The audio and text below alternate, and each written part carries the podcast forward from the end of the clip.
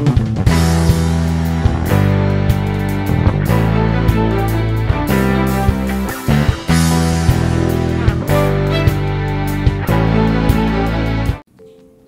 saudara terkasih, social distancing, PSBB, bahkan mungkin nanti lockdown akan melahirkan gaya hidup baru di tengah masyarakat, yaitu stay at home lifestyle.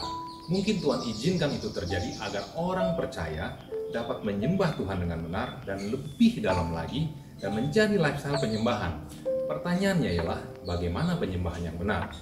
Jawabannya dapat kita temukan dalam Yohanes 4 ayat 23 dan 24. Tetapi saatnya akan datang dan sudah tiba sekarang bahwa penyembah-penyembah benar akan menyembah Bapa dalam roh dan kebenaran. Sebab Bapa menghendaki penyembah-penyembah demikian. Allah itu roh dan barang siapa menyembah dia harus menyembahnya dalam roh dan kebenaran. Ada empat hal dalam penyembahan berdasarkan ayat tersebut. Yang pertama, arah dan alamat penyembahan dalam roh dan kebenaran adalah Tuhan. Allah Bapa pencipta alam semesta yang mana dia datang sebagai manusia yang kita kenal dengan nama Tuhan Yesus Kristus sebagai penebus hidup kita dan roh kudus yang menyertai hidup kita. Yang kedua, kesungguhan penyembahan dalam roh dan kebenaran mencakup seluruh eksistensi kita. Begitu juga penyembahan yang benar perlu dibedakan dari penyembahan yang betul. Kita memuji kemuliaan Allah, namun cara gaya hidup kita bertolak belakang. Yang ketiga, pusat penyembahan dalam roh dan kebenaran adalah Allah dan bukan manusia. Penyembahan tidak bergantung siapa hamba Tuhannya, pemimpin pujian, atau musik pengiringnya. Penyembahan terpancar dari hati yang penuh dengan roh kudus.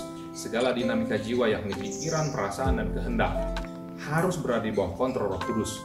Cara berdoa ditentukan oleh isi doa dan sikap hati. Penyembahan dengan iman yang hidup sehingga liturgi tidak menjadi mati karena rutinitas. Yang keempat, sumber penyembahan dalam roh dan kebenaran manusia dengan kemampuan pikiran, perasaan, dan kehendaknya tidak dapat mengerti Allah, tidak mengenal Allah, tidak dapat bersekutu dengan Allah, bahkan tidak dapat menyembah Allah. Ketika manusia jatuh dalam dosa, matilah roh manusia dan putus hubungannya dengan Allah. Kematian Yesus dengan menebus dosa manusia menyambung kembali hubungan manusia dengan Allah. Orang yang menerima Tuhan Yesus Kristus dengan iman sebagai Tuhan dan penebus dosanya dilahirkan baru dari atas.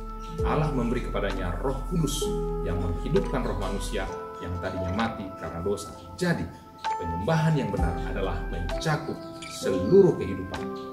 Amin. Tuhan Yesus memberkati.